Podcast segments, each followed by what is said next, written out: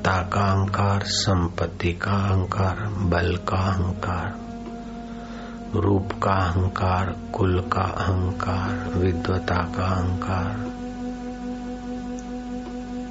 किसी रहस्यमय अनुभव का अहंकार कर्तृत्व का अहंकार अच्छा चरित्रवान हूँ चारित्रिक अहंकार।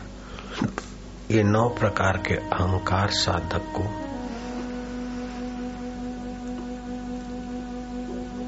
त्याग देने चाहिए, लेकिन मुझमें अहंकार नहीं है, इस प्रकार का सूक्ष्म अहंकार भी न आए। तो चित्त भगवान में एकाकार हो गया, समझो।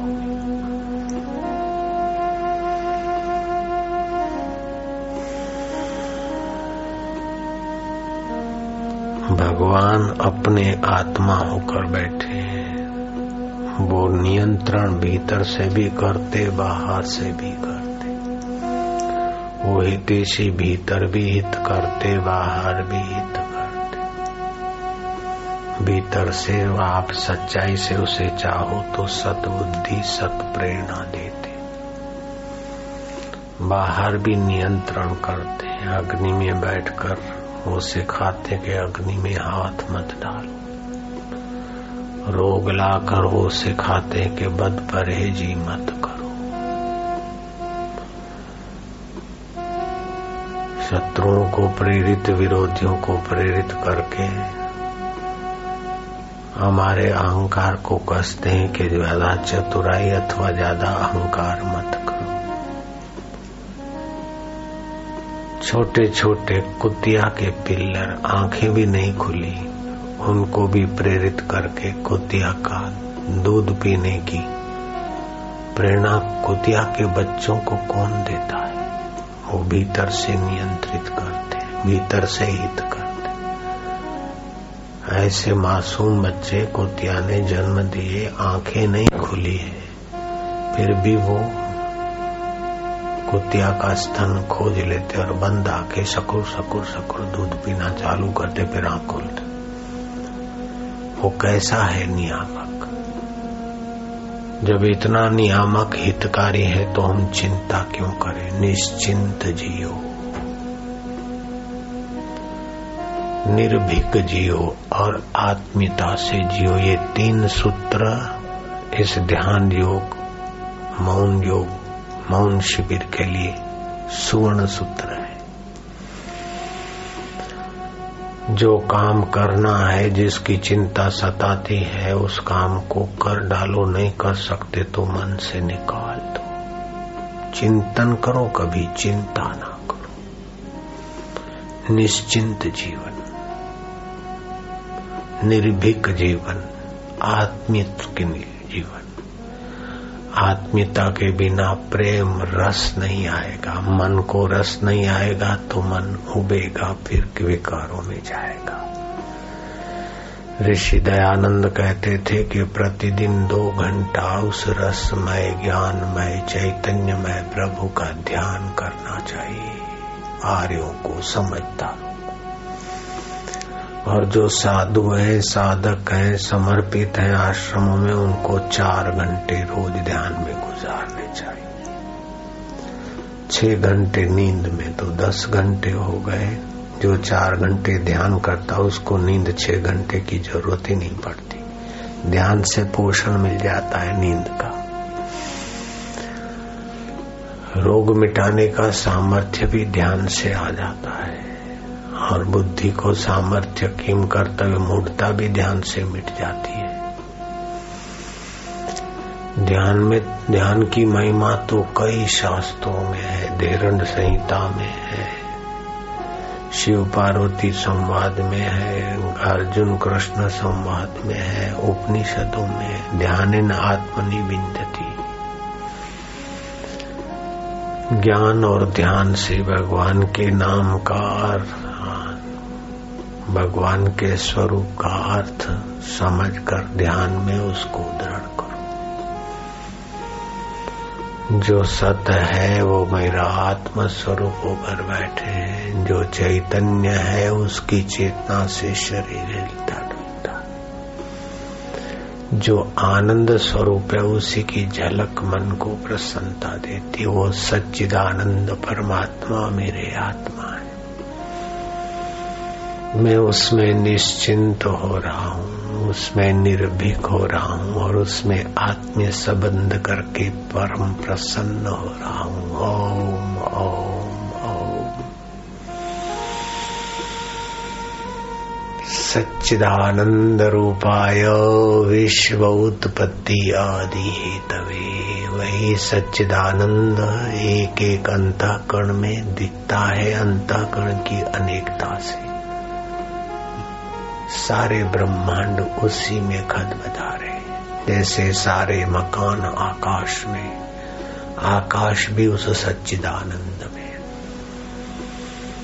हम उस सच्चिदानंद महासागर में निश्चिंत हो रहे हैं, निर्भीक हो रहे प्रसन्न हो रहे क्योंकि वो परमात्मा मेरा आत्मा था, अब मुझे पता चला। हर तरंग का आत्मा जल है, हर बुलबुले का आत्मा जल है, हर भंवर का आत्मा जल है, हर झाग का आत्मा जल है। ऐसे ही हर जीव जंत का आत्मा सच्चिदानंद है। एक नूर ते सब जग उपजे, कौन भले, कौन मंदे, ये भला है, ये बुरा है, ये ऊपर ऊपर की मन की तरंगे है। चित्त की तरंगों पर मन दौड़ता है, चित्त शांत होते ही सारी आपाधापी से पार। हम परमेश्वर परमात्मा सुख में परमात्मा चेतना में परमात्मा निश्चिंतता में चले जाते। मैं भगवान का हूँ, भगवान मेरे हैं। जब मैं भगवान का हूँ तो पाप मेरे कहाँ रहे? चिंता मेरी कहाँ रही? भय मेरा कहाँ रहा? ईमानदारी से, ईश्वर के होने से आपका सारा झमेला दुखों का चला जाता है। हरि शरणम हरि शरणम हरि शरणम। शरण का अर्थ है कि जहाँ से पूर्णा उठता है, उसमें ही शांत निश्चिंत हो हो गई हरि शरणम। माँ की गोद में आया हुआ बालक कैसे निश्चिंत आराम करता है। ऐसे ही है मेरे चित्त माओ की माँ बापों के बाप, तेरे परमात्मा देव में तू शांत होता जा। हे मेरे चित्त, तू अपने चैतन्य स्वभाव में तदाकार होता जा। कौन क्या कर रहा है, कौन क्या कहेगा, इस चक्कर में मत कर पड़ो। कोई कुछ भी कहेगा, तू तो रहेगा। कोई अच्छा कहे, कोई बुरा कहे, कोई कंजूस कहे, कोई उदार कहे, कोई कुछ भी कह। दे तो क्या लोगों के होठों का पुतला है? लोगों के होठों में जो आए, बस तू वही हो जाएगा क्या? जो भगवान कहते, तू वही है बेटे, लोगों के होठों की कठपुतली तू नहीं है। भगवान कहते ममईवांशो जीव लोके जीव भूत सनातना, ये जीव मेरा वंश है, सनातन है। नित्य है, सुख स्वरूप है, ज्ञान स्वरूप है, चैतन्य स्वरूप है, जड़ शरीर तुम नहीं हो। मरने वाला शरीर तुम अपने को मत मानो। दुखी होने वाले मन के साथ मत फंसो। चित्त की चिंता युक्त वृत्तियों को झाड़ फेंको। काहे को उनके साथ जुड़ो। जो तुमको शरीर से कमज़ोर करे, उसको पाप समझकर विकारों को, काम को और शारीरिक दौर्बल्य देने वाले कर्मों को पाप समझकर झाड़ दो। जो तुम्हें मन से दुर्बल बनाए, ऐसे पापों को अपने मन से झाड़ दो।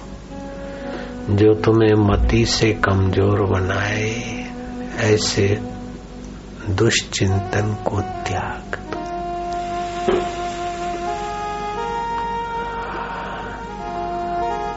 दुल्हा का गाय चराना। गणपति की छोटी मोटी पूजा करना।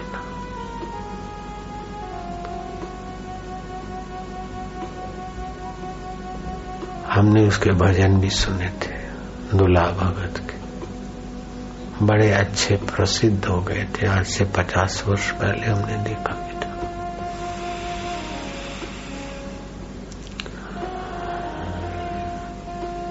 पिता, जरा शक्ति के उपासक और बेटा गणपति का उपासक है तो ये क्या करता है? मुक्तानंद स्वामी के पास जाओ। मुक्तानंद ने तो महाराज भी कर विचार सागर, विचार चंद्रोदय पढ़ाया। और फिर से आँखों पर हाथ रख दिया। उपासना करने वाला, पूजा पाठ में रति रखने वाला वो बालक।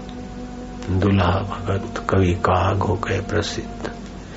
हिमालय थी हमें पड़तू मुक्यू पण झीलनारा कोई ना मल्या रे जी रे।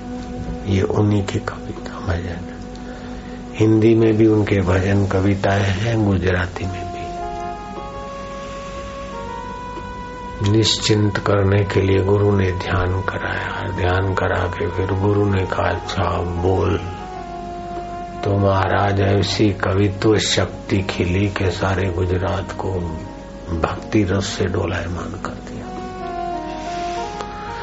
निश्चिंतता के बिना सामर्थ्य का संबंध नहीं, निर्भीकता के बिना सामर्थ्य का सदुपयोग नहीं, आत्मीयता के बिना भगवत रस का प्रागट्य नहीं है। तो भगवान को, गुरु को अपना मानो। जिसको अपना मानते वहाँ प्रीति पैदा होती। और अपना मानने का सामर्थ्य है। जूते को अपना मानते हैं तो और जूतों पर कुत्ता पिचकारी मारता है, लेकिन अपने जूते पे मारता है तो तुरंत करते जब जूते को अपना मानते तो जूता प्यारा हो जाता है। सचमुच में जो प्यारा है उसको अपना मानो, अपना आत्मीय मानो। अपना परम स्नेही और परम निकटवर्ती मानो। उससे वार्ता करो। उसी में शांति पाओ। सुबह उठते समय शांति पाओ। रात को सोते समय उसमें शांत हो जाओ और ध्यान का अभ्यास करो। ध्यान के बिना यह आत्मदेव का प्रकाश नहीं होता। ध्यान की तो बड़ी भारी महिमा है। ध्यान अवस्थित गते न मनसा पश्यन्ति यम योगिना। यस्यांतम विदु सुरा सुरगणा देवाय तस्मै नमो भगवान राम के गुरुदेव वशिष्ठ महाराज ऋषिकेश से ऊपर 22 किलोमीटर दूर हिमालय में वशिष्ठ गुफा हम देख के आए। और कहीं दूसरी जगह भी करते होंगे कि राम जी में, हिमालय में ध्यान करता और स्वाध्याय करता और शाम को शिष्य एकत्रित होते, उनको मैं उपदेश देता। गंगा जी का पावन तट और गंगा का जल, कंद, मूल, फल, फूल मिलते थे जंगलों में पहले वशिष्ठ जी उस पर ही निर्वाह करके साधना में रत रहते थे, ध्यान मग्न रहते थे। राम जी एक दोपहर को एक संध्या को आकाश में बड़ा प्रकाश प्रकाश प्रकाश, मेरी और आ रहा है, मैंने देखा। मैंने सूक्ष्मता से जानना चाहा तो देखा कि उस प्रकाश पुंज में भगवान चंद्रशेखर और पार्वती जी। मैंने मन ही मन उनको प्रणाम किया, मन ही मन उनका सत्कार किया, फिर आसन और अर्घ्यपाद की व्यवस्था की, वे पधारे और मैंने उनका अर्घ्यपाद से पूजन किया आसन पे तब शिव जी ने मेरे से कुशल पूछा कि वशिष्ठ मुनि, कहो, तुम्हारी तपस्या तो ठीक चल रही है ना? यहाँ यक्ष के गंधर्व किन्नर तुमको विक्षेप तो नहीं करते हैं। गंगा जी का निर्मल जल तो तुमको उचित मात्रा में मिलता है ना?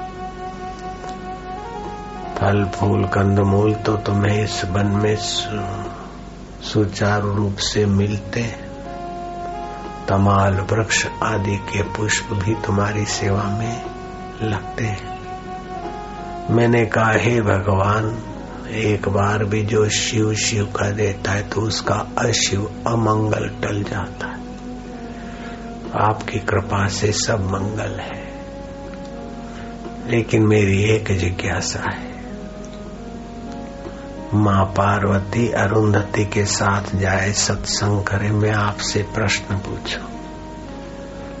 शिव जी के संकेत से बुद्धिमती पार्वती और अरुंधति चली गई आपस में सत्संग वार्ता करने को। राम, मैंने भगवान चंद्रशेखर से पूछा कि प्रभु, ऐसा कौन सा देव है जिसकी उपासना से ये जीव सहज में ही परम पद और सामर्थ्य सुख पाए मुक्ति का अनुभव कर ले। ऐसे कौन से देव की उपासना और कैसे करनी चाहिए महामुनि? मुनीश्वर, भगवान शिव जी से मुनीश्वर कहते मैंने पूछा। तब भगवान चंद्रशेखर ने कहा, हे वशिष्ठ जी सहस्त्र नेत्रधारी इंद्र भी देव नहीं, वरुण भी देव नहीं, कुबेर भी देव नहीं, वास्तविक देव सच्चिदानंद परमात्मा आत्मदेव है। उस देव की पूजा ही वास्तविक देव की पूजा है, लेकिन वो जो नहीं जानते उनके लिए शिवलिंग या और देवों की पूजा मुनियों ने कल्पी है। तीन बिल्ली पत्र चढ़ाना शिव जी को, अर्थात तीनों गुणों के कर्मों का अभिमान न करना, भगवान को अर्पण करना, ये देव को बिली पत्र चढ़ाना। सदा साक्षी प्रकाश भाव में रहना ये देव के आगे दिया करना है।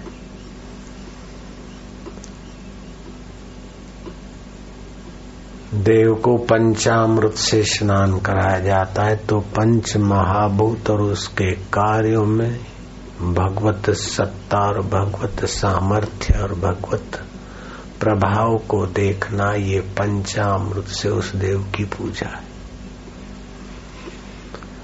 इस प्रकार उस आत्मदेव का पूजन जो तेरा निमेश भी करता है तो जगदान करने का फल मिलता है उसको। निमेश बोलते हैं, दाहे घुटने से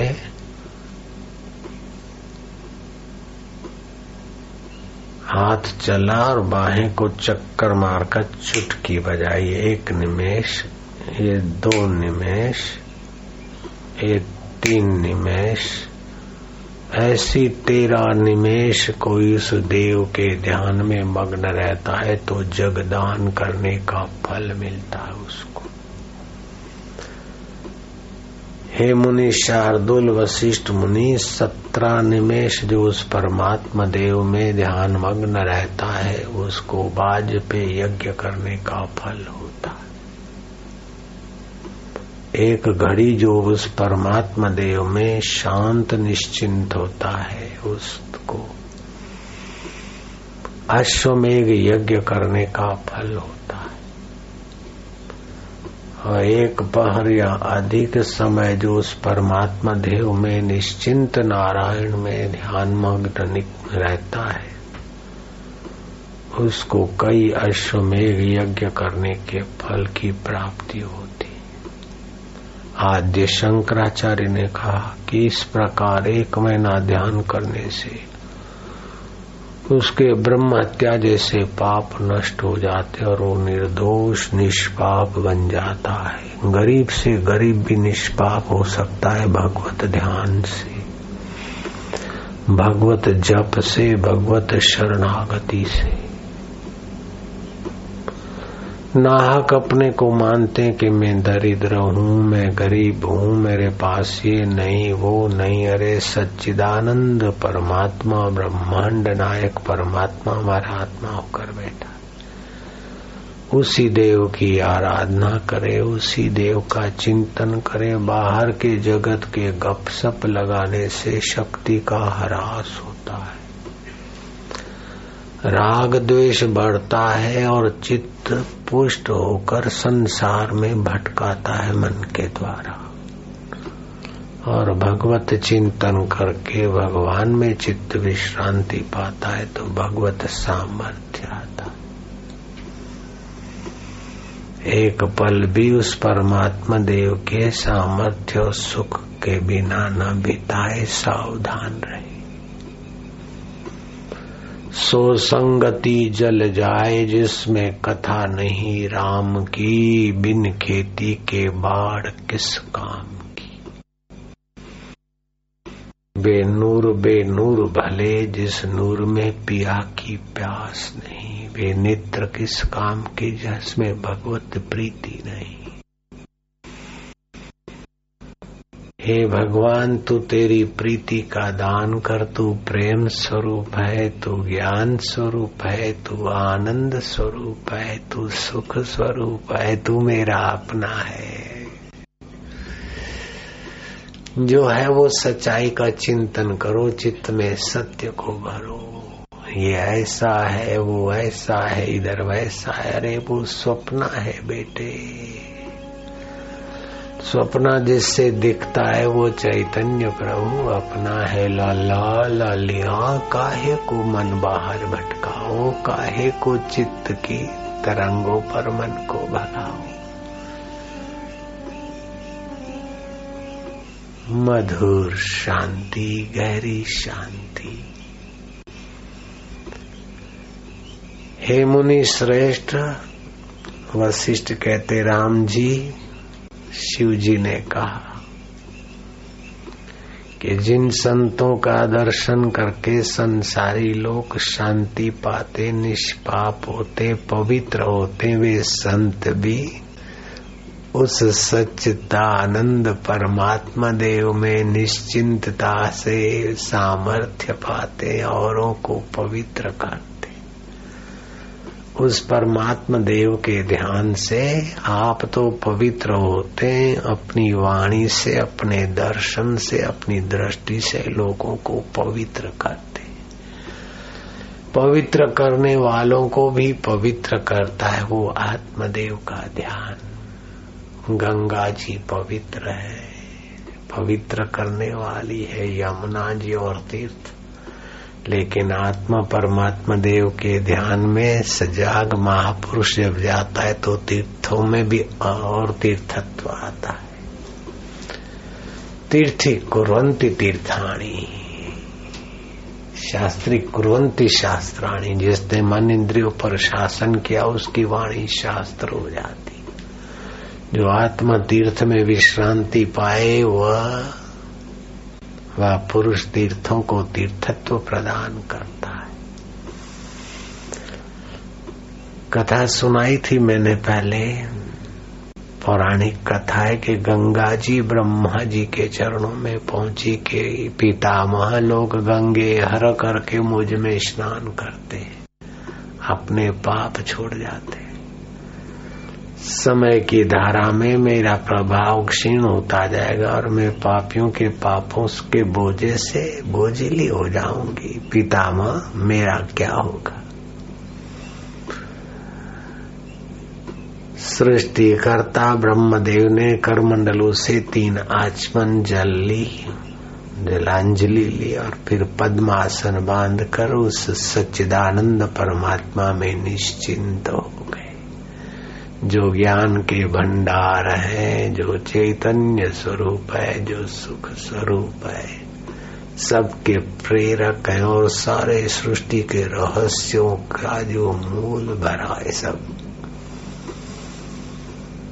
ध्यानावस्थित गते न मनसा पश्यन्ति यम योगिना विदुसुरा सुरगणा देवाय तस्मै नमः।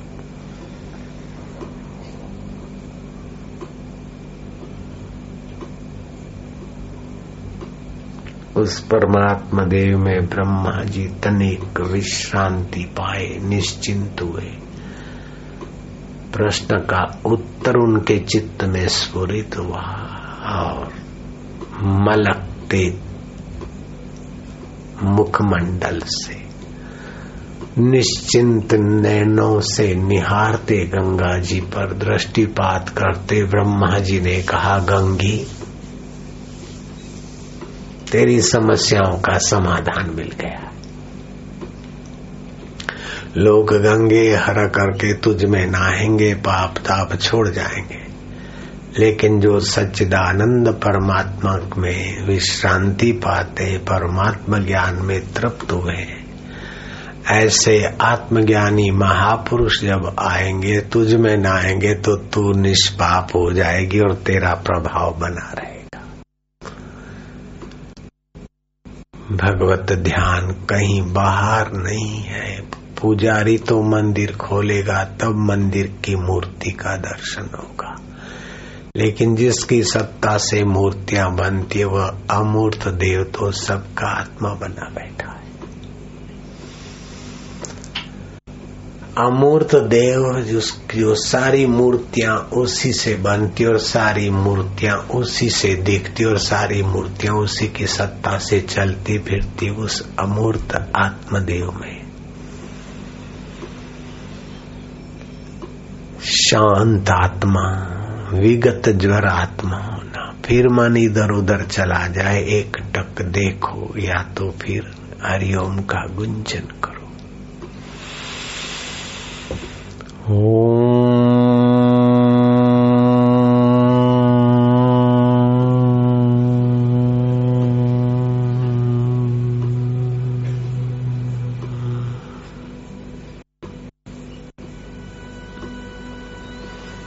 मैं परमात्मा में शांत हो रहा हूँ। ए मेरे चंचल मन। ए चंचल चितब तेरे साथ। भाग भाग कर सदिया बीत गई। उदालक अपने चित्त को समझा रहे चित्त तेरे चिंतन से ही मैं सदियों से भटका अब मैं निश्चिंत नारायण में शांत हो रहा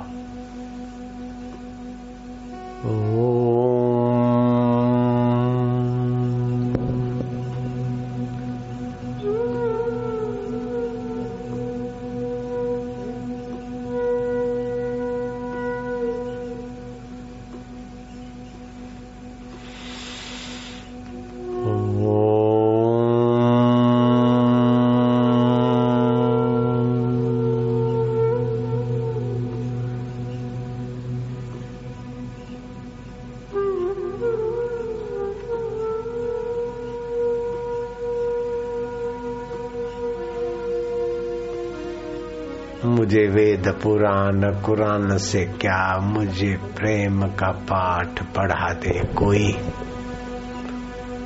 मुझे मंदिर, मस्जिद जाना नहीं, मुझे प्रभु के रस में डुबा दे कोई? ओ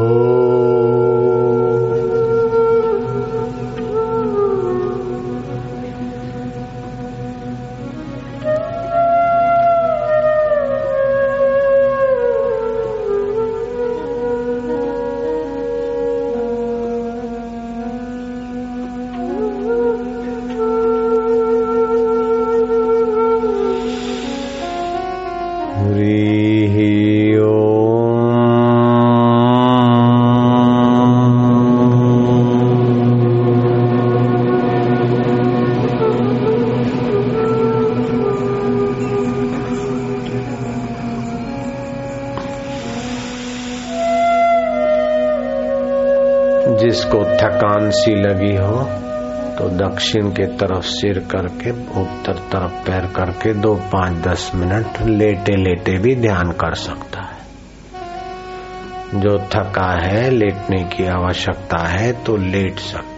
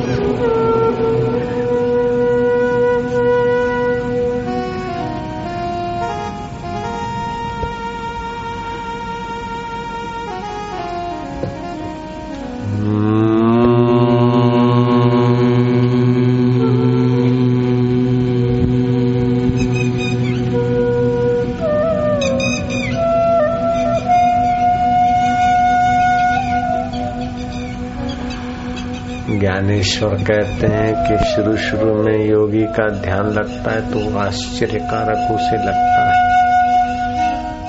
उसकी चित्त शक्ति जागृत होती शरीर के रोगों को वो कुंडलनी शक्ति भस्म करने लगती कभी हंसता है, कभी रोता है, कभी नाचता है, कभी विचित्र क्रियाएँ करने लगता है।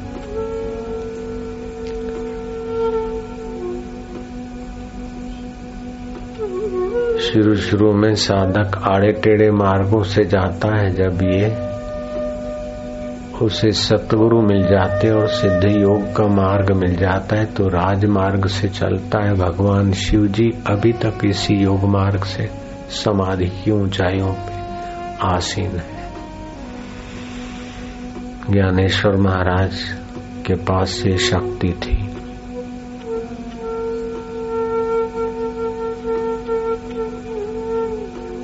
कुंडलनी शक्ति जागृत करने की शक्ति थी।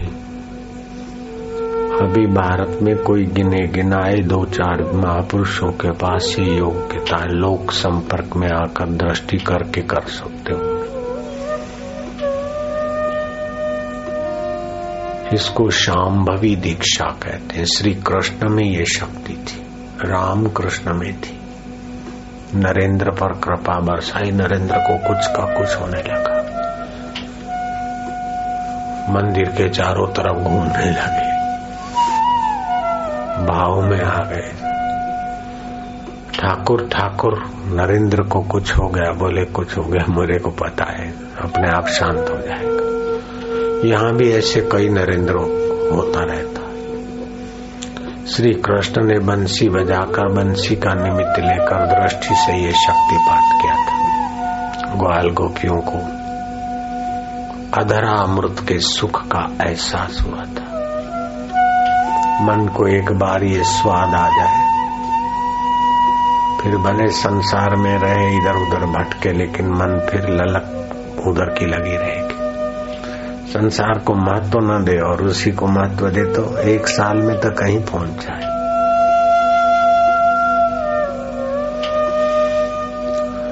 खान पान सात्विक और ईश्वर प्राप्ति का उद्देश्य बना दे बस